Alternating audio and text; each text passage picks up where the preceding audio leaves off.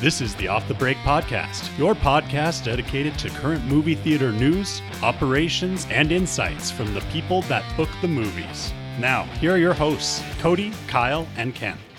Saddle up, partners. Kyle's always ready to go. I'm always ready to go. Wake up, you two. It's podcast time. Oh, we're just getting prepared. We need some extra sleep before we go to Rocky Mountain NATO next week yeah. The, uh, for the trade show and convention. yep. The Rocky Mountain, the region incorporates like Montana, Wyoming, Utah. I think all the way down to New Mexico.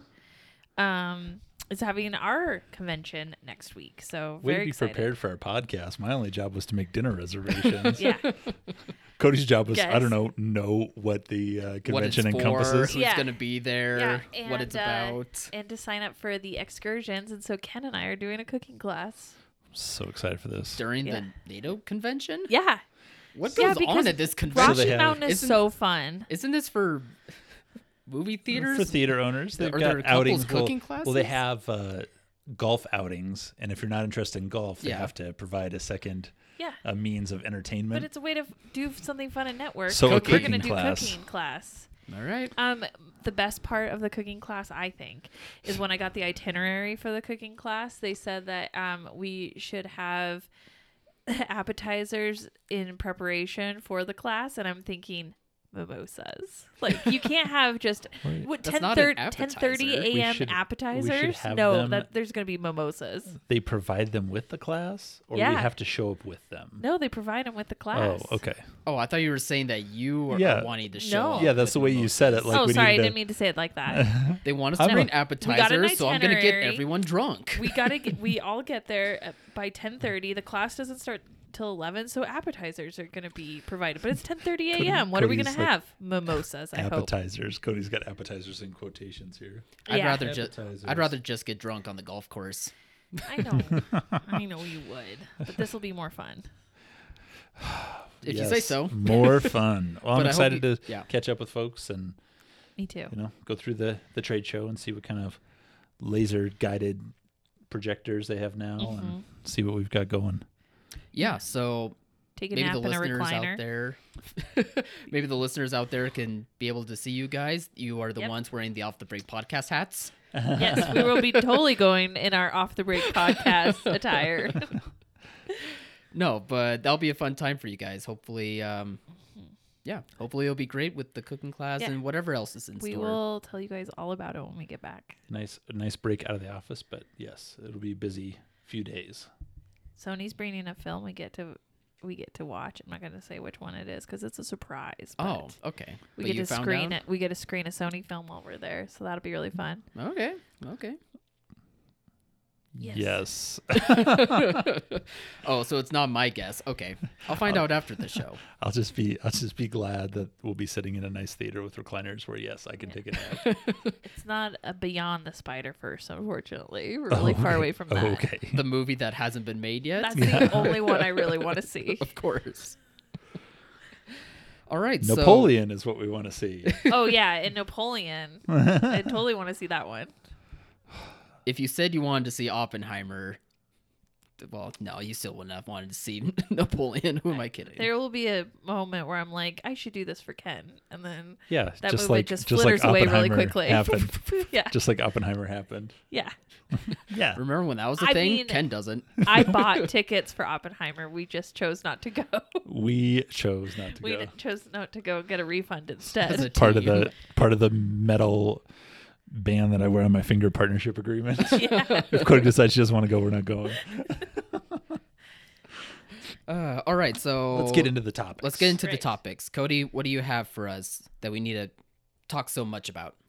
Well, I just thought it was it's interesting how as theaters update and renovate, you know, whether it's seating or bigger screens or better sound system like Atmos, they are looking for ways to create upcharges in the auditoriums. And so sometimes in some complexes, they'll have regular their regular seating and then they'll convert uh, s- an auditorium to luxury and then they'll charge upcharge what for what they call the luxury screen um, or they'll do the same thing with Atmos sound or whatever.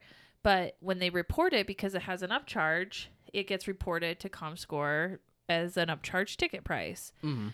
Well, ComScore is behind the times on, you know, how to distinguish all these variations of what an auditorium can be and how to account for upcharges because you have lots and lots of different versions. I mean, you can have anywhere from a 3D upcharge, like I said, an Atmos sound upcharge, D box seating, the premium huge formats, IMAX, like all of that stuff. Anything that's an upcharge is kind of getting now like pushed into one group on Comscore's reporting back to the studios is just PLF or preferred large format.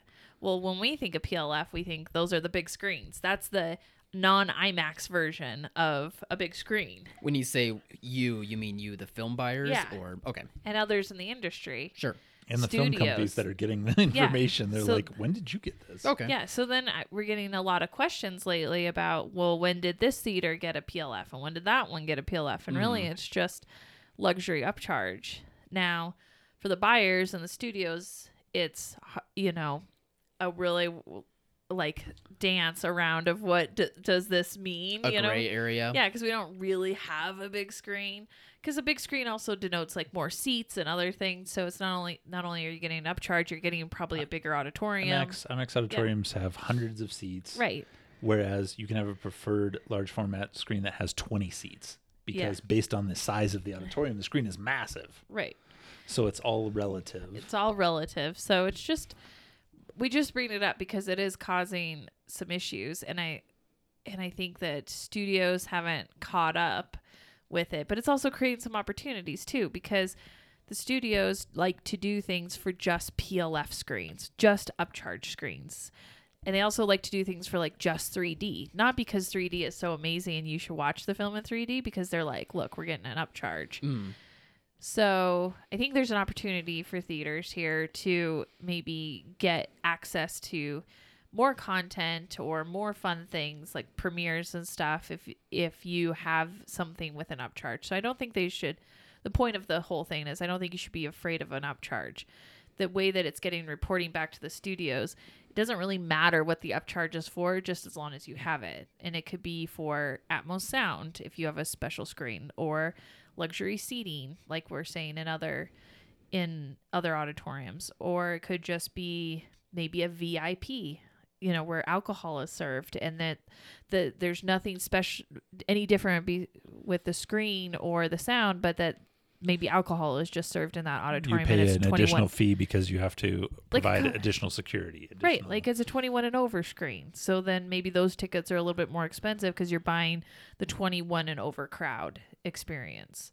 Okay, So there's just a lot of different ways you can think about how you can look at your audi- auditorium, say, how can I offer a service that my audience will want and pay more for and that I can report back to the studios for an upcharge because you just can't upcharge for a regular experience. It does have to be something special. sure. So this gray area isn't necessarily a bad thing. That your theater Right. just might have to start being creative with how to Mm-hmm. be a part of the upcharge aspect of it. Yes. is what I'm getting. Yeah. Okay. And and it, you shouldn't feel bad. Like I don't feel like any theater's doing anything negative to the consumer because they know what they're getting upcharged for. So just because nobody is out there being like we have a, a preferred large format and having the audience know what that means. That is such an inside industry term, so I don't think I would worry about that aspect like oh, we can't be that because we don't have one. I think you just look at it as like what do you have what is your experience that you have that you can upcharge for and then let the behind the scenes people take it over you know and whether it's getting reported as a plf is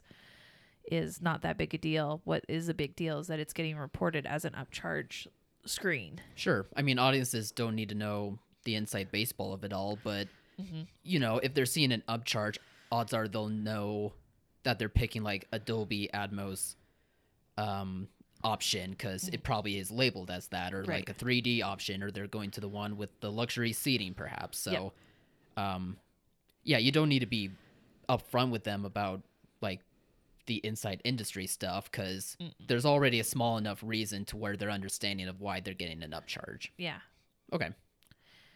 So I just thought that was an interesting topic that's been coming up more and more, especially as some of my locations look at adding laser and what that means for the auditorium and look at upgrading again to luxury because we still have a lot of theaters that haven't upgraded to luxury recliners. Um, and so as they still continue to do that, how that changes things. I mean, eventually, if your all your auditoriums are luxury, you don't get to do the upcharge anymore. That's just your ticket price. Maybe not, but we haven't gotten to that point, I Nope. believe. So we'll get there when we get there. Yeah. Well, we're getting to our next topic, and I, I smell something. What is that? What is that smell? Is it a, is it a skunk? Is it is it manure? No, it smells more like something rotten, like a, a rotten tomato, maybe? Oh, No, not another Rotten Tomatoes discussion. Oh, yes. They're back in the conversation of the industry, apparently. Um, Vulture has come out with what they're trying to label it as a hit piece of sorts. That's kind of what I was reading into it. Yeah. Uh, the article itself is interesting, but they're trying to make it out as like a gotcha thing towards Rotten Tomatoes. When when you like read about what it, they're trying to get at, it's not all too surprising. But the majority of what Vulture is trying to write about in regards to Rotten Tomatoes is that they're outlining how studios are trying to kind of work the system to where they're trying to get a boost in like the ratings, a boost in the Rotten Tomato scores for their releases, so that way they can look good for uh, the opening weekend for like the weeks two through three. And we've seen that a lot with like a lot of genre movies. They really try to push hard for you know the tomato meter to really matter. So um, some of the things that they put in this article included how uh, the PR firms may just go to the critics that they think are going to be the most generous towards reviewing the movie, or they pick the ones who thinks the movie and like the contents of the movie are going to align with like what they're most into. So not necessarily a, a hit piece towards Rotten Tomatoes, I would say, but at least it's just giving an inside look into how the PR system Right. works on So- that end. So yeah, so it wasn't the studios directly. It was uh, public re- relations firms that are out there helping market these films. Mm-hmm. Hired by the studio. hired by the studios, sanctioned by studios. But what they were doing was if it appeared that the film was getting poor reviews and that was not going to be certified fresh, hit that thresh, fresh threshold, they would then the threshold. the threshold. they would then go out and and approach a few critics, Mm-hmm. and there was some conversations of like, um, "You scratch our back, we'll scratch yours." Right. You know, here here's some fun things. Here's some money. We'll pay for some of these. re- Some money was offered and exchanged. As little as like twenty dollars. Like here's twenty bucks. Write us a review. Like it was kind of pathetic. In some Write us a cases. review that that looks Yeah. more nice than what you would probably do. And all they were doing was getting the calculations to getting it just above that threshold so that it Mm-hmm. would be certified fresh. And then they would go on with their marketing because there's like this whole marketing apparatus. It's like, we're certified fresh. This means something. You got to check it out. Critics are loving it. Yeah. Like it, that whole thing. But if you're not certified fresh, you don't get that bump. So that's all that they were looking for. They weren't maliciously out to like help the film. They were just out to get that bump so their their marketing plan could get move forward. Yeah, for sure. Somebody in Hollywood looking for a bump. What is this? The eighties? Weird. Well, it just was interesting in that article that they were trying to point blame towards Rotten Tomatoes, which I guess there's reason enough to do that because they're the ones monitoring the Well, I think- reviews. but how yeah. do, how would I don't think there would be a way for them to really keep track of PR Yeah, I don't firms think- giving out twenty dollars. I think this is just Rotten Tomatoes created a platform. The platform and the branding itself of the Rotten Tomatoes platform became bigger and started to actually have some sway in decision making for audiences if they wanted to go or not. Now, this was a lot bigger pre pandemic, the Rotten Tomatoes thing. Like, people really would not go to movies if it had a bad tomato score. Well, so, no, people just don't leave their house at all still, Right. unless it's a a huge movie. Yeah. So I mean, it does it does give you some information. I mean, it's just it's an uh, easy digestible number. You you don't have to read somebody's opinion on it. It's just kind of a black and white. It's a good or bad. Like you get a number, and it's easy to understand what that number means. So obviously, studios hate this because, you know, the it's art. It's subjective. Uh, yeah, everything's subjective. You never really know when something is going to hit the cultural zeitgeist and be more. It just almost destroys word of mouth, which carries a film and gives it legs and grows it over time, which is what studios like to see Yeah. But there's so many movies that have made hundred million dollars Right. that have bad tomato scores. that have bad tomato scores. So, Right. so what you know, it was just all coalescing around how much does this tomato score matter and. It matters enough for marketing a film. Hey, w- this is certified fresh. Go out and see this. Everybody agrees it's good. But it also matters so little because if a movie truly is really good, if it if it's something that people really want to see, they don't they're not looking to Rotten Tomatoes. So this really in the Vulture article, they really only looked at really small period mostly period pieces, but they were able to look see these films, see that they were not going to be fresh and see when they got a bump over time. Mhm. And I thought that was they were able to quantify it and I think that that was really interesting. They were able That's to true. pretty much pick out these obscure critics. Mm-hmm. And so, how do you, you know, how do you combat that? Do you combat that? Is that even a thing? No. Because it, it really doesn't matter, but it does matter for little films. Like it does For the give- little mo- ones, perhaps. it can legitimize an independent film Mm-hmm. very much so like hey have you heard of this one the critics are loving it maybe we should check it out but for something that's a big marketable film it i just don't see it i could definitely tank a film It could though hurt it. Yeah. and i think that's more of what the studios hate is that it could tank a film I'm not. Uh, hmm, I would. I would be curious if there was enough of a correlation to where a tomato score and like a tanking of a movie like go hand in hand. Because I would think that, for example, this year the Mario movie didn't have like the best tomato number, but it still you know wasn't tanking. That's for sure. So I, I wonder if there's outliers. uh, Oh, enough there's always outliers to where outliers. it's not like. I, I just wonder if it's like that much of a pattern, or if it's just too well i think you know there's give much of a give and take. there's always outliers because the audience score is always different than the critic score. It's very, f- I think it it's very few and far between that they align. Oh, really? Okay.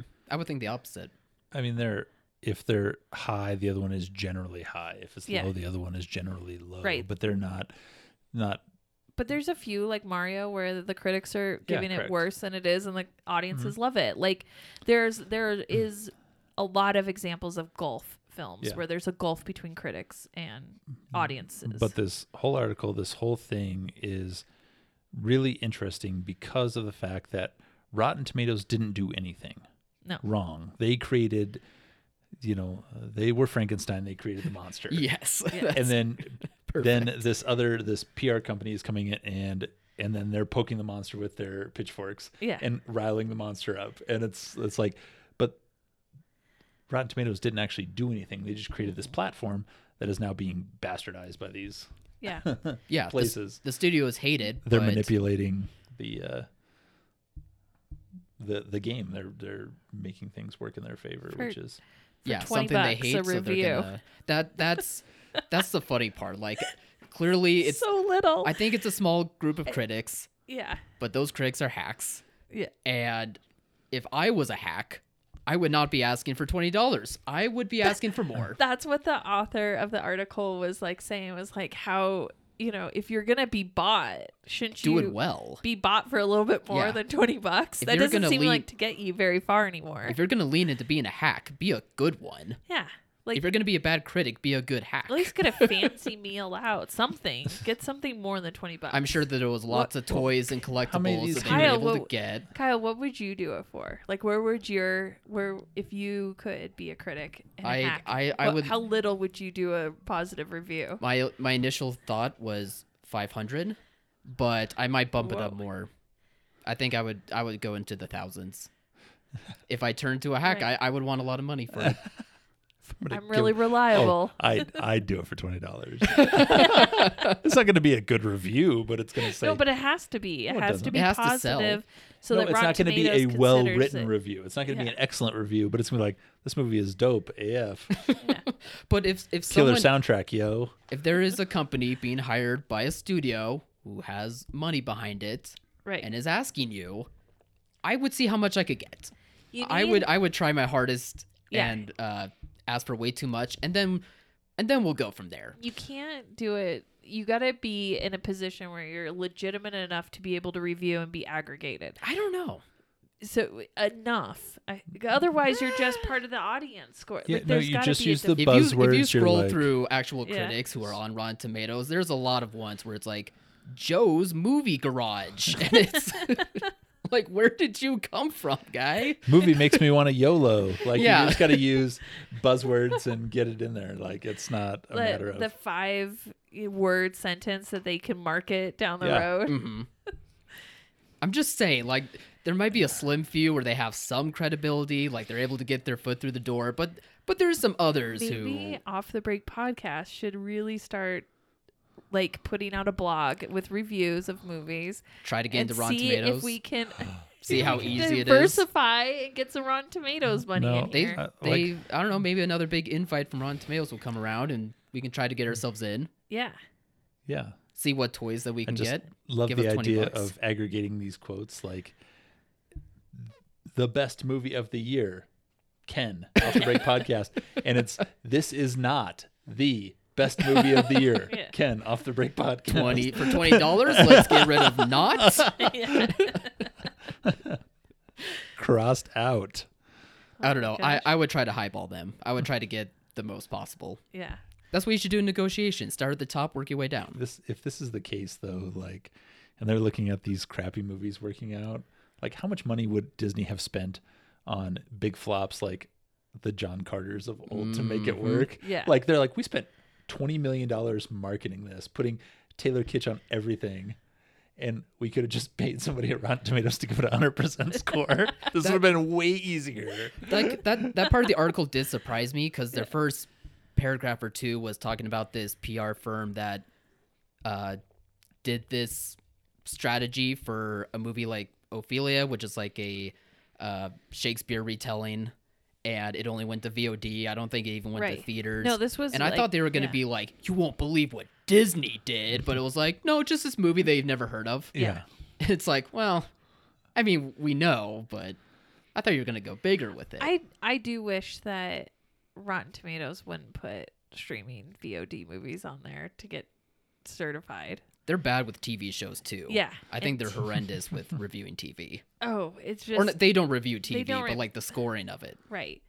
It's just It lumps it all together and Right. it's just makes it too messy. much content to make it like it overwhelms Mm-hmm. it so it just you know get the value and the f- the score like even- you should because a, a big movie that like a f- certified fresh big movie score to me does not equal the same as a certified fresh like Ovelia VOD like that that that same fresh score is not fresh the Sure. or not equal in my book one is Sure. definitely a a real stamp label the other is like let's put a sticker on this call Right. it good One had yeah a functioning s- cast and staff of hundreds. yeah The other one was five guys and an iphone and an Doing iPhone, their yeah. best. Yeah, they Meta- tried really hard. Metacritic is like that too, though. They review video games and have their rating system, and it's like, is it the same as, is it the same metric as like a movie and a TV show? And it just becomes too much as well, like just way they- too much stuff to look at at once. This brings up a thought: Do they do just video games, or is it like board games to where like